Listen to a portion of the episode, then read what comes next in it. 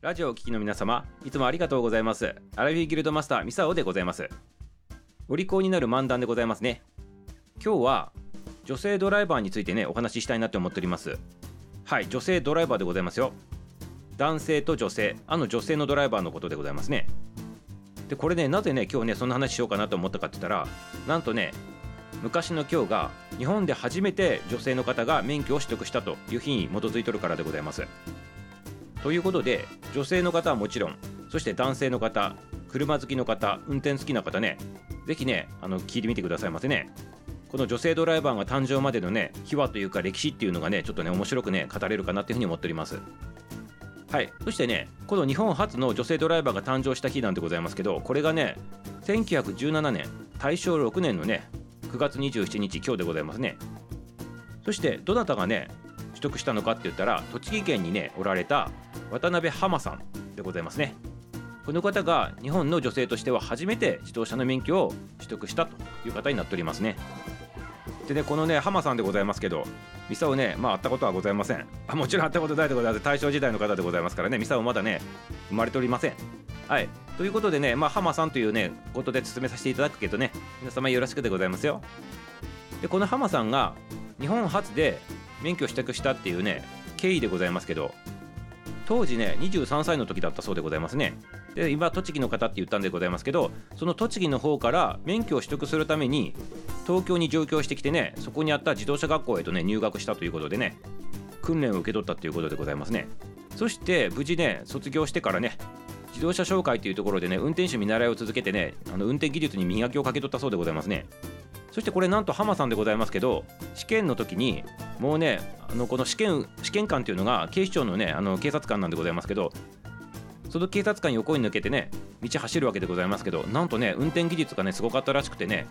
この教官自体がね舌を巻くほど上手だったということでございましたね。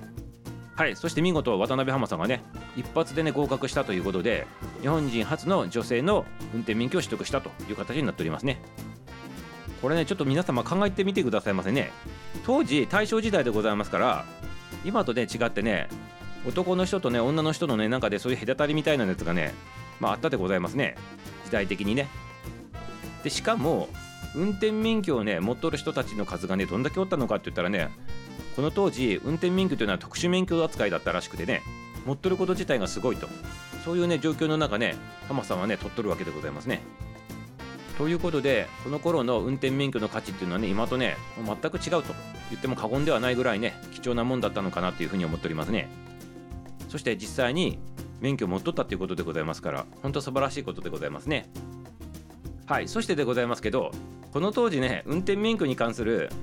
話でね結構ねほんまかいなっていう話があるんでございますよ。ということで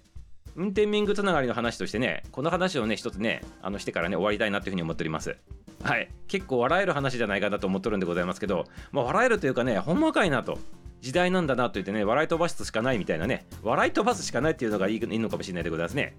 はい、ちょっと聞いてみてくださいませ。これね、この大正時代から明治にかけて免許取るっていうのはね相当ねこう珍しかったっていうのを話、しましたけどね、これなぜこんな特殊免許で取りたかったのかって言ったらね、実はこの当時ね運転するね仕事でございますね、そのね人たちっていうのがね給料すごい高かったそうでございますね。でどんなぐらい高かったのかって言ったら、警察官とか小学校の先生とかおるでございましょう、公務員と言われる方でございます今ね。その方の月給が15円だった時代でございますけど、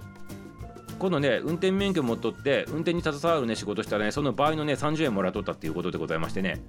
倍の給料をねもらえる仕事に就けたということで人気だったそうでございますね。ただこの当時ね運転免許のね試験がめちゃめちゃ難しかったらしくてね、浜さんは一発で受かっとったでございますけど、本当にね敷居が高かったそうでございますね。でどんなことが起きとったのかって言ったら、結局運転する仕事っていうのは昔財閥みたいのがあってね、その財閥の人たちの役員さんとかお偉いさんたちの運転手が必要だったわけでございますよ、車用車のね。それが不足しとって運転手がおらんぞということで、その財閥の方から送られてってね免許受けに行くわけでございますけど、難しいからなかなか受からないと。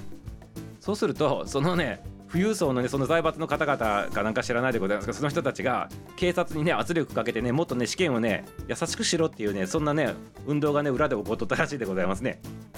はい、そんなこんなでね、まあいろいろね免許のね歴史もあるでございますけど、まあこれが一つのねちょっと面白い話でございまして、もう一つあってね、これがね笑うしかない話でございますね。今ねやっとったらね大変なニュース沙汰になるような話でございますけど、どういうことが起きとったかって言ったら、このね大正時代から明治時代にかけて免許をね受けるときにね警視庁の方にね出向いてって、その警視庁の試験官の人が横に乗って指示されるまんま公道を走っていくわけでございますよ。で何がねやばいのかって言ったら、試験受けに来るために自分のね自動車乗ってね警察庁まででみんなね試験受けに来とったってことなんでございますよ。ね、それが当たり前だったっていうことでございます。でこれどういうことなのかと、運転免許が交付してもらえるまで、要するに試験に受かる前にねもう車乗ってきてね試験官のところにね自分の車でね乗っていくわけでございますよ。ありえないでございましょうこれね。見つかったらね免許永久にね取れませんよみたいななるような感じでございますけど、当時はねそんな感じでね、しかもでございますよ。それだけじゃなくて、自分で乗ってた自分のね自家用車あるでございましょう。その自家用車が試験の車になって、警察官が横に乗って試験に行っとったっていうことらしいでございますね。ねえ、どういうことなんかーいってちょっと突っ込みたくなるでございますけど、皆様ご一緒にご唱和くださいませ。どういうことかーいって言われて、ありがとうございます。皆様ね声を合わせていただきましてね、やっぱそんな感じでね、時代って言えばね一言で片付くかもしれないでございますけど、面白いでございますね、こういうね歴史もね。そしてね無事免許取ったら免許証当たるわけでございますけど、最初はね木製のね免許証だったらしいでございますね。木製木で作った免許証だったということでございまして、それがね銅板製に変わってって、今みたいな紙みたいな形にね変わっていったということでございまして、はい、本当にねこの免許一つとってもねめちゃめちゃ面白い歴史があってね、もう笑うしかないというかね、掘り起こしてはいけないんじゃないかっていうね、そんなね歴史ありありのね免許のお話でございましたけど、皆様いかがでございましたか。はい、これをね話を聞いたきっかけにね、皆様免許をお持ちの方、自動車運転される方ね、はいぜひぜひ安全運転で今日もお過ごしくださいませということでございますね。はい、今日はね女性初のねドライバーが誕生した日ということでねお話しさせていただきましたよ。ありがとうございます。明日もねまたね楽しみにしとってくださいませ。